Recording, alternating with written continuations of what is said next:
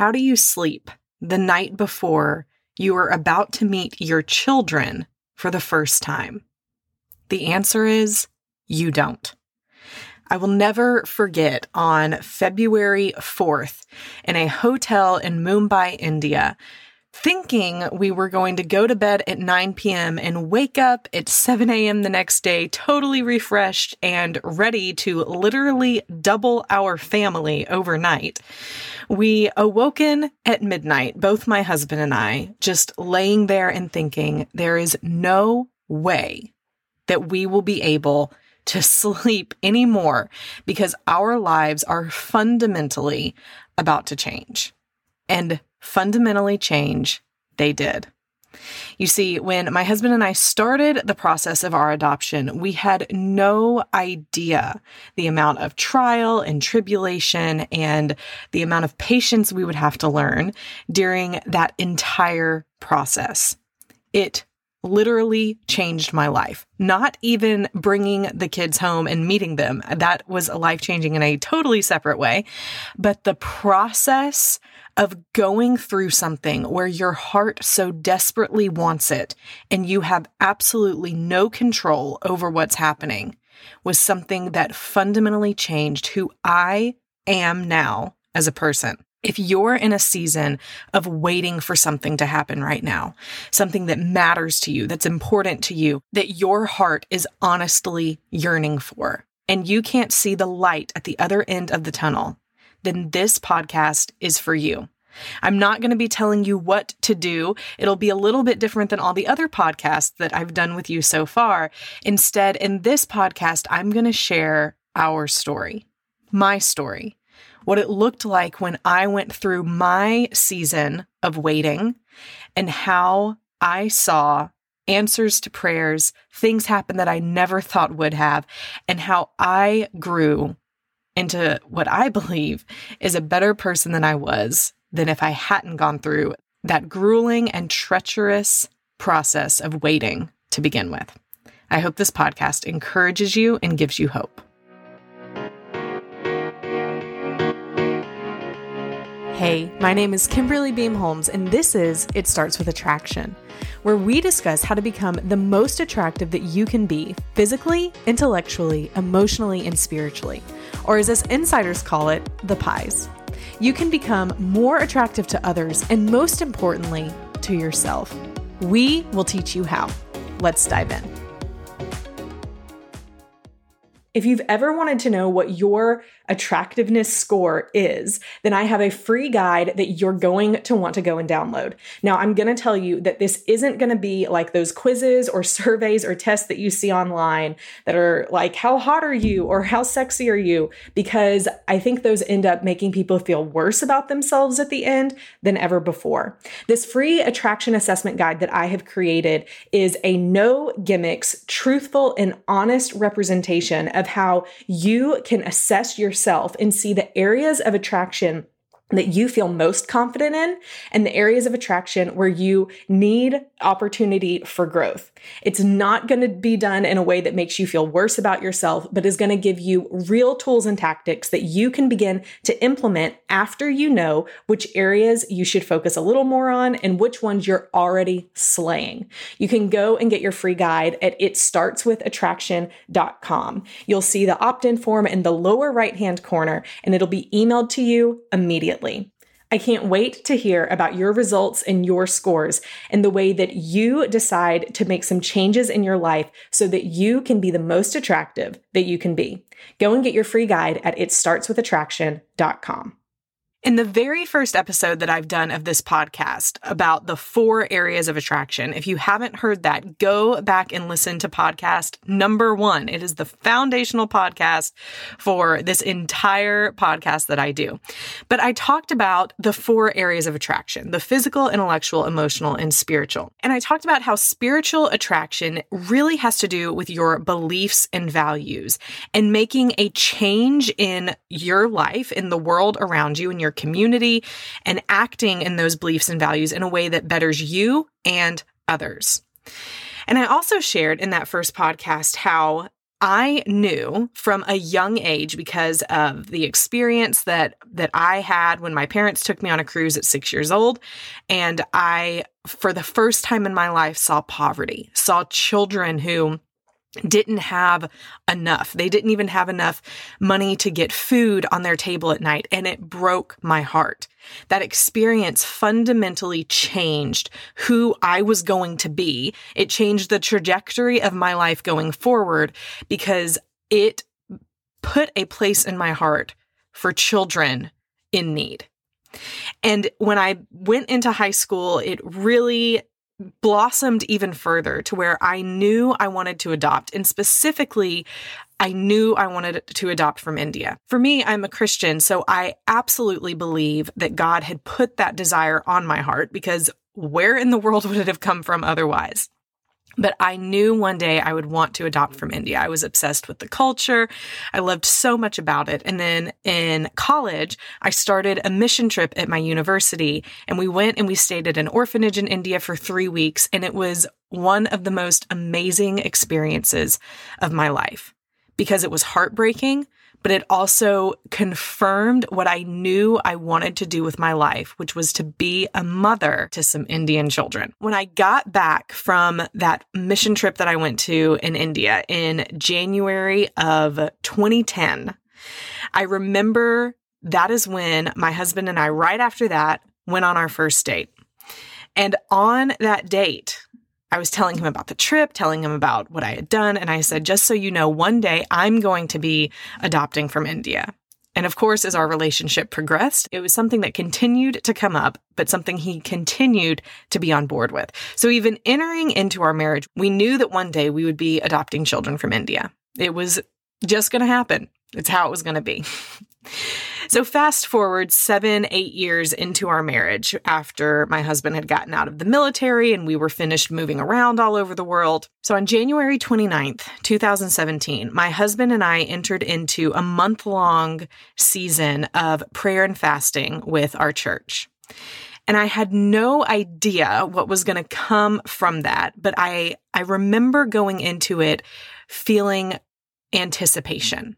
I didn't know what God was going to do, but I felt like He was about to do something. So for 30 days, we're praying, we're fasting, I'm seeking God, what He wants from me, and I felt like absolutely nothing was happening. I remember ending that month frustrated because I thought, when we pray and fast, God says He's going to move, He's going to do something, and nothing has happened. What did we just do for the past month? Well, over the next couple of months after that, my husband and I began to talk just kind of off and on about is now the time to start adopting. In fact, we actually first said, we knew we wanted to adopt, but we felt like you were only supposed to adopt after you had had natural biological children. And so we were like, maybe it's time for us to start trying to have kids and then we'll be able to adopt. It was really just a means to be able to adopt our children one day in the future. So we kind of tried, kind of not. We, it just, there was something that wasn't in it for both of us. We just really were half heartedly doing it. In August of that same year, we started a small group at our church and we met a couple, the first couple I have ever met in my entire life at this point, who was finishing their adoption process with their daughter who lived in India. And we left that night just eyes opened, awestruck. I was bawling because I was saying, This is a sign. We have met these people. This is something we've been talking about. And the day, and I remember the day before going to that small group, praying and saying, God, is this still something that you want us to do? Is adoption the next step? And the next night, we meet these people. They were eager to share with us the information of their adoption agency and all of those things. But I will never forget getting home from small group that night and me saying to my husband, Rob, this is an answer to prayer and Rob saying back to me, We're not ready yet. And I knew that something as important as children, as adoption, was not something I could force my husband into. It would have to be something that would have to come from, from his want and his timing to be ready on his own accord. So I did the hardest thing in the world and didn't push it anymore. I just said, great, we'll keep praying about it. Let me know when you're ready because I am ready. Several weeks later, Rob showed up in my office one day and basically said, I'm ready. Actually, no. Specifically, what he said was, I'm not ready to be a dad, but I'm always ready to do the right thing. Let's begin the process. Well, at this time, we began looking at different agencies and and talking to some different people. And one of the unfortunate things that people continued to say to us was oh my goodness this is going to be so hard. Because you see what we had on our hearts was that we wanted an older child. And at first that that was all that we knew. I had had dreams for years about an older girl and I remember saying this to a couple of people and they said, "Oh, you don't want an older child. If you adopt if you adopt an older child, then there's more attachment issues. They may never attach to you. It's going to be so much harder. You need to just adopt a child as young as possible." Well, that was discouraging, but we thought, well, maybe we have no idea what we're talking about. But as we continued to talk to people and, and feel things out, we also began to have this sense that there were two children. And then we continued to talk to people again and ask questions. And people again were saying, Oh my goodness, that's going to be impossible. Adopting siblings from India that, that are under five years old. I mean, that is so rare that you might as well deem it impossible. And we were heartbroken. We thought, how could God put something on our hearts and then everyone's telling us it's impossible? Well, friends, the longer you've been around, you know God will definitely put things on your heart that people will tell you is impossible. But with God, all things are possible. So it took us a while and we got so disheartened at one point that we stopped the search. But over time, we eventually found, I mean, it was seven months almost after we had begun the process, but we finally found an agency that said, if you believe that that is what God has put on your heart, then we are willing to wait as long as it takes with you so that you can find and be matched with and bring home your children. At the same time, my husband and me, our marriage started to get attacked. And my friend, who was finishing up her adoption process with their daughter from India, her name is Sarah, she told me when we first started the process, she said, Get ready because your marriage, your family, your thoughts, Satan is going to attack every single thing in your life that he can. I said, Great, I get it. I understand. I didn't get it or fully understand until it actually started happening to us. What I have found, especially in that season of my life, to be true is when you begin moving forward in what God has called you to do, the enemy's forces don't like it. They don't love it at all. And they will do everything to thwart it, to stop it, to distract you, to get you to give up no holds barred. For us, they knew, I mean, it it was so clear that my anxiety, which is something I already have struggled with and but at that time in my life, during that year and a half of our adoption process, daily was at a level 9 out of 10. My anxiety clinged to everything around me. And my husband in our relationship, he's not an anxious person at all. I'm a very anxious person. Instead, he struggles with anger. And in that season of his life, there was so much. I mean, it, it was really like the enemy's forces knew exactly what strings to pull between the two of us that led to the most conflict we have ever gone through in our relationship. And we constantly had to come back to each other and to remembering this is a spiritual attack. I fully believe that we went through an amazingly difficult season of spiritual warfare when we said yes to God and started moving forward. So, as we were struggling through that, which heightened my anxiety even more, we also were still looking for another adoption agency. We finally found one who was willing to work with us, knowing that we wanted siblings, knowing that we wanted older children, so not newborns, but five and under.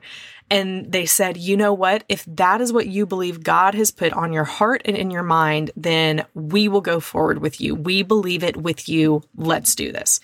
So then we started the actual adoption process the home studies, the paperwork, the psychological evaluations. Just there was so much that you have to do, which we did happily. It took a long time and we were so motivated to do it, to get it done. I knew somewhere there were two children waiting for us, and I just felt like everything depended on me, on me doing it right, on me being good enough on me performing because that is what I had done my whole life. Get good grades, achieve high things, and you'll you'll get what you try to get. You'll succeed. And I took that same mindset into my adoption process, not knowing that God was going to completely break that off of me in ways that I had no comprehension. So after we get so much of the paperwork done, we're finally able to sit down and start the matching process. So up to this point, all we know is we want multiple children between the ages of zero to five. We had to identify which special needs we were willing to take on, which ones we felt like might be too heavy for us to accept. And once we gave all of that information to our adoption agency, they began looking every day in the India system of children that come up for adoption to find our match. And at this point, I no longer had any control over anything that was going to happen. In fact, I remember knowing the last thing I did have control over. It was some paperwork we had to send to USCIS in Washington, D.C. for immigration work and things. And I remember thinking, this is the last thing that depends on me. Sending it and making sure it gets there. Therefore, I'm overnighting it. Like I'll get it there as quick as I can because it's the last thing I have control over. And I knew at that point there was nothing I could cling to. There was nothing I could do to make anything happen faster or better or, or anything. I had to completely trust what was going to happen from that point forward we began the wait, the wait to be matched with our children. Months went by and I kept having dreams. I kept having dreams, two specifically that, that I remember. One of them was we were in uh, like this arena. There was a ton of people. And I remember seeing these these two young children. It was always an older girl and a younger boy. And I remember hearing, so I couldn't get to them, but I saw them kind of from across the way and there was a lot of people. And I remember in my dream, it was kind of like there was this overhead announcement saying, keep waiting. And I remember being jarred from my sleep that next morning. It felt, it felt like that phrase is what woke me from my sleep. But I had a sense of peace and I had a sense of calm. I'm not a crazy person. And I'm not the kind of person who who thinks that God is constantly talking to me or everything I encounter or experience is God, but I believe God was speaking to me in that dream, encouraging me to continue in the waiting because it was so difficult for me. I remember so many nights when my husband and I would get into bed and try and fall asleep that I would just cry and I would ask my husband, although I was really asking God, where are our children? And it started this process for me of is God listening? Is he there? Does he care? And I came face to face with what I really believed about God from that point backwards. So from that point up to that point in my life, which is that I believed that God was trying to punish me. See, I believed that somehow God was dangling this carrot in front of me and that I had to do something or perform in a certain way or achieve a certain thing in order for him to to see me as worthy enough or to grant me what what I was wanting, this this yearning that was in my heart. And I was now in a position where I couldn't do anything. And so I would worry. I would I would try and think about everything that could go wrong. It's like I was trying to outsmart God. Like I was trying to see what his next move was going to be. if he was trying to discipline me or to get me to have a stronger faith and he was going to do that by by taking this away from me. And so I which I that's what I believed. I mean, when I really got down to the bottom of it, that was my fear. Because how brilliant is it for Satan and his forces to get you to not just doubt God, but to doubt that God is good. So my doubt started to come in that God was actually wanting to hurt me. And you can't outrun that. It was a break in my faith, a pretty big one, because that's kind of a big deal. So I had daily fights with God. I mean, Genesis tells us how we wrestle. He Genesis tells us how Jacob wrestled with God. And I felt like there was a daily wrestling with God. Some days I was just so distraught. some days I was so disconnected. Was some days I was so numb and some days I was so yearning. I mean, I I wanted so bad to understand what God's plan and purpose was. And some days I was just so mad at him because I knew that God had the ability to instantly make all of this happen, to match us with our children, to make the process go quicker, to bring us our children sooner rather than later. And he wasn't. Whatever you are yearning for and waiting for in your life, and you feel like God is dangling a carrot on a stick. I know what that feels like. And then in late July, two days before my husband's birthday, we received the phone call that we had a match and we had our children. We opened up their files, and there was this beautiful older girl, three and a half years old at the time, and a precious and adorable one and a half year old boy. We had never told anyone, not even our adoption agency, that we had wanted an older girl and a younger boy. We simply just said two kids. And that was it. That was all we specified. When we saw their faces, it was exactly what I had dreamed of, literally what I believe God had put on my heart and mind.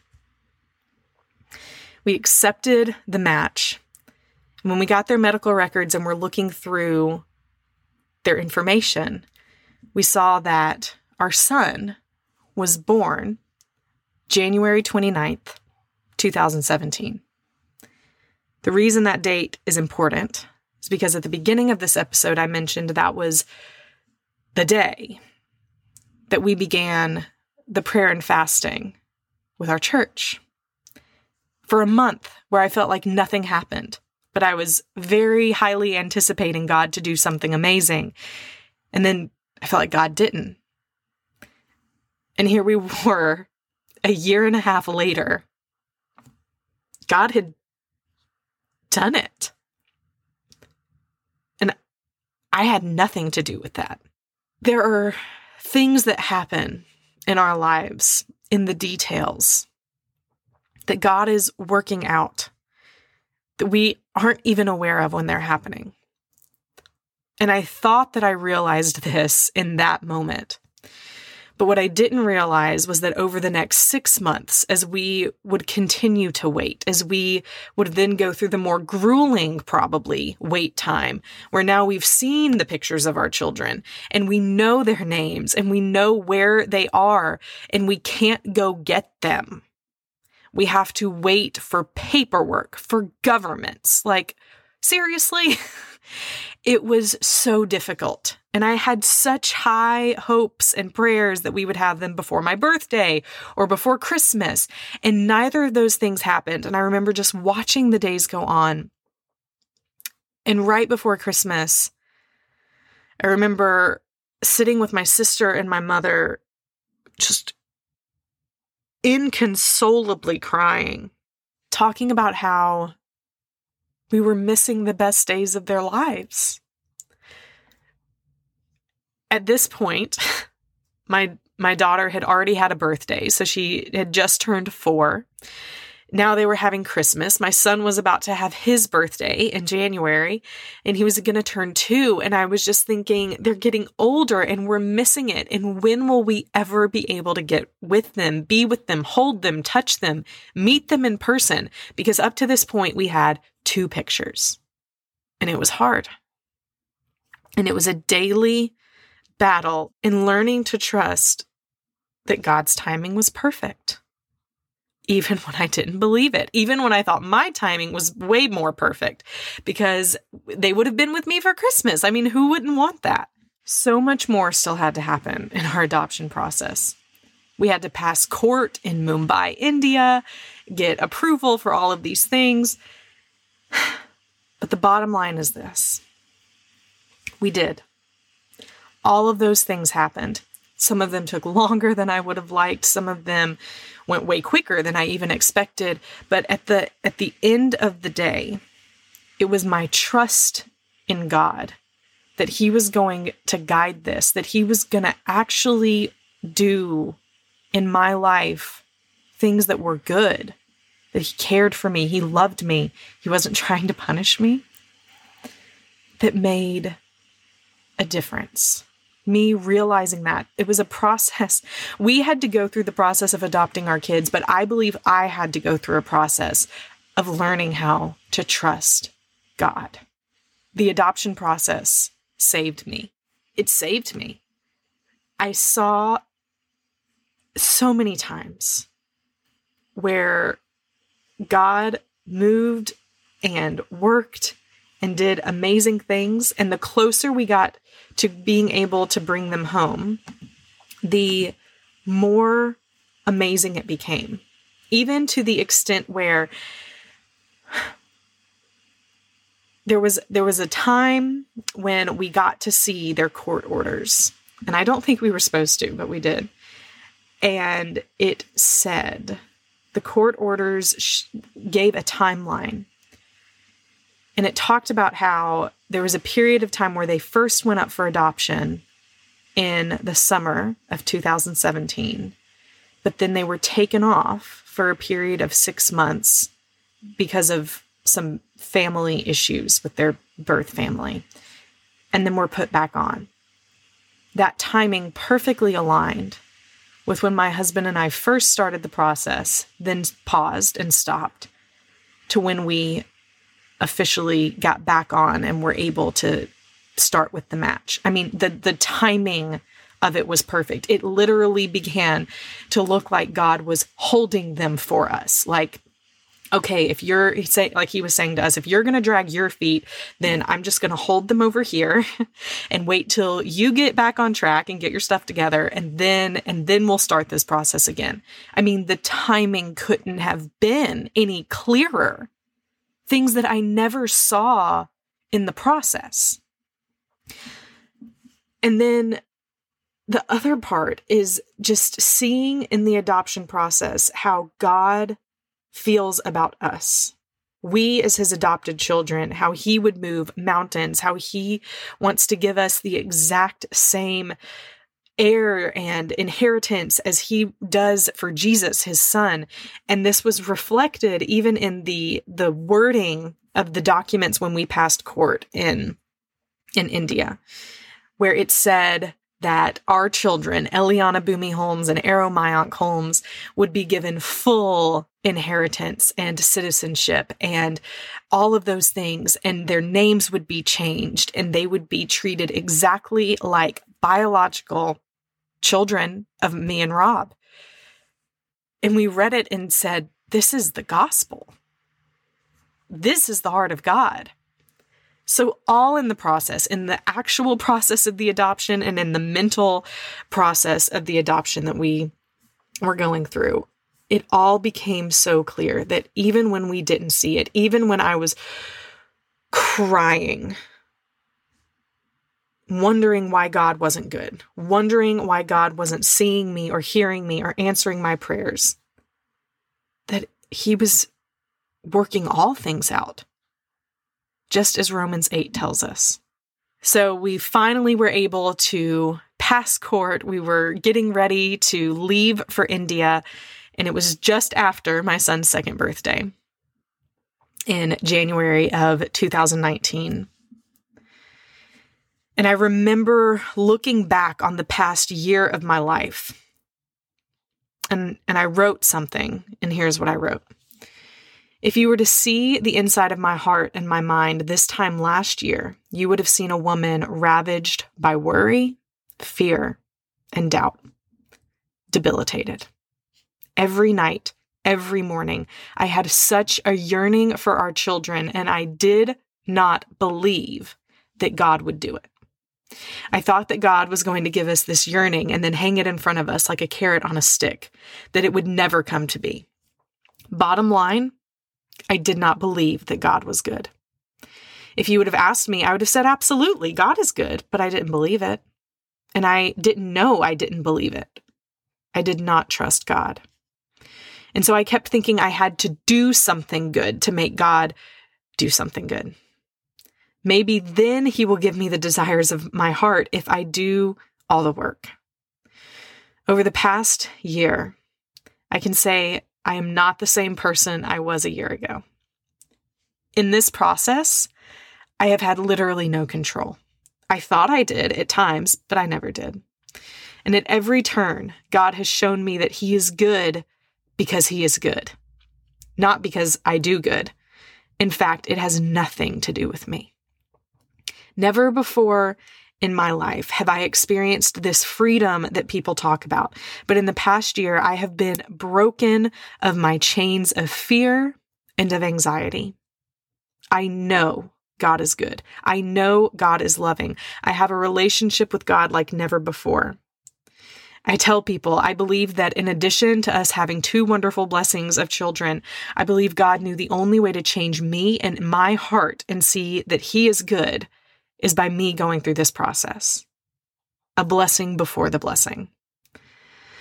I know life will come, my trust will be tested in the future, but I never want to forget this the miracles that I have seen over the past year in me, in my marriage, and in this process. In 2 Chronicles 20, the Israelites were facing their enemies, enemies that God could have gotten rid of earlier but didn't. God came to them and told them to get ready to go against them. But here's what God said You do not have to fight this battle. Position yourselves, stand still, and see the salvation of the Lord. I can just imagine if it were me and my army, I would be putting on all the armor and getting ready to fight. But the people knelt down and worshiped God. And when they set out the next morning, they went out singing to God and God set all of Israel's enemies against each other when they began praising. And when the Israelites got there, they looked for the large army, but all they found were dead corpses laying on the ground. All they had to be was still. All they had to do was worship. God handled the rest. That is what God does for us. That's what He's done for me and it's what He's doing for you. So we come back to the night of February 5th. We lay down to sleep in Mumbai, India, to wake up the next day to meet our children the next time. But of course, you can't sleep the night before you're about to meet your children for the first time. So we spent from midnight till 10 a.m. because 10 a.m. is the time we were supposed to go and show up at the orphanage. And we just are journaling and talking. And I remember I wrote letters to both of my children because I didn't know how they were going to react to me. Were, were they going to be excited? Were they going to be terrified? Were they going to love me? Were they going to hate me? I had no clue what to expect. So when we arrive at the orphanage, we spend the first 30 minutes speaking only with the orphanage director, and he's telling us a little bit more about their schedules, what they are used to eating. And in that process, he continues to tell us that for the past seven months, ever since we were matched with our children, every single week, the school psychologist at the orphanage, the caretakers of Boomy and Arrow, who are our children, would spend every week sitting down with pictures of me and Rob and our family and going through those pictures and telling Boomy and Arrow who we were and exactly what was about to happen. That they were going to get on a plane, that they were going to go back to America and live in this house. And there were pictures of the house. And they spent every single week for seven months telling our children exactly what was going to happen. They were preparing them for the place that they were about to go. Friends, for seven months, I was mad at God. I was angry. I was distraught. I was worried. I was anxious, thinking that God didn't care, that, that He could make all this happen sooner. Well, friends, if He had made all of it happen sooner, then my children wouldn't have had the consistent reminder and explanation of what was about to happen in their lives. The transition from them leaving that orphanage to coming to the hotel with us was beautiful. They knew and were prepared. The way the orphanage director said it when I asked him, Do they know that they're leaving today? is he said, Oh, Kimberly, they don't just know that they're leaving, they're excited. They've packed bags. We let them pick their favorite clothes and their favorite toys. They have a bag packed and they are so ready to meet you both. That wouldn't have happened had it happened any sooner. If it had gone through my timeline, they would have been confused and unsure and terrified leaving that orphanage. But God, God made it to where they were prepared, they were aware, and they were excited. Our journey as parents, I can tell you a year and a half later, has not always been easy, but I will tell you this our children were prepared for us, and we were prepared for them. We attached amazingly. We had honestly a fantastic experience in our adoption to where day one, I could not believe that these children did not come out of my body. My son acted so much like my husband in so many ways. My daughter was so much like me in so many ways. And we we definitely learned more about them as time went on and as their personalities started to emerge. And it's amazing to see what love does. I remember when I first held Arrow, he was so angry. He he didn't smile. He couldn't he couldn't even walk. He could not walk on uneven surfaces. On the grass outside, a hill, he would have to crawl up it. He wasn't smiling. He wasn't joyous. Today, he is literally the happiest person in the room. Any room you go in. His teachers at school say he smiles with his whole body that he knows the name of every other kid in his class before any other child knows other kids' names. Boomy, his she was said, it said on her adoption paperwork when when we got the referral that she was developmentally delayed. She's ahead in her classes. I mean, this is only God. And that's not to say that because they're doing so well and we've done it so well that that is what shows that it's God. But in our story, our time of trial and tribulation in the process was in the waiting. And friends, God does amazing things in your waiting. Whatever you're waiting for God to do right now, I don't know what it is and I don't know God's master plan, but I can assure you that God is making all things work together for good. It may not look the way you thought it would. It may not go on the timeline that you want it to, but God is working all things together for good. And it may not always feel like it's for your good, but it's for the good of the kingdom. It's for the good of the glory of God. And when you align yourself with his heart and his purpose and his dreams and his vision that he has for your life, you will find that good. Before we left for India, I told Rob that for the first time in my life, I was 100% sure that I was stepping into exactly what God was calling me to do.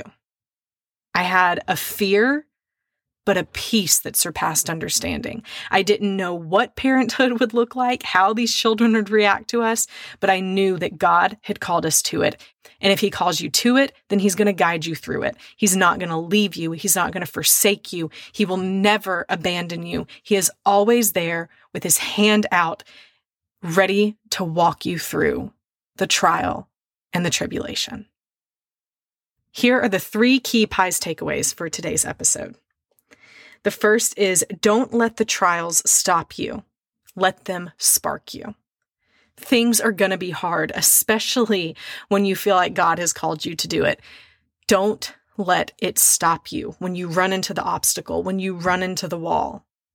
Instead, let it encourage you and rally you onward to keep going. The second key PIES takeaway is to be sensitive to your calling and even more than that for our Christian friends, to be sensitive to the leading of the Holy Spirit in your life. To do this, you need to be aligned with prayer and scripture. God speaks to us through his word and through our souls and spirits through the Holy Spirit. So be sensitive to that. Listen, discern. Scripture tells us to test the spirits to know which ones are from God.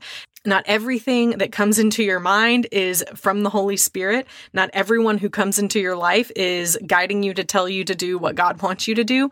You need to be able to test and discern what God's will and purpose is for your life. And the third one is God is never far.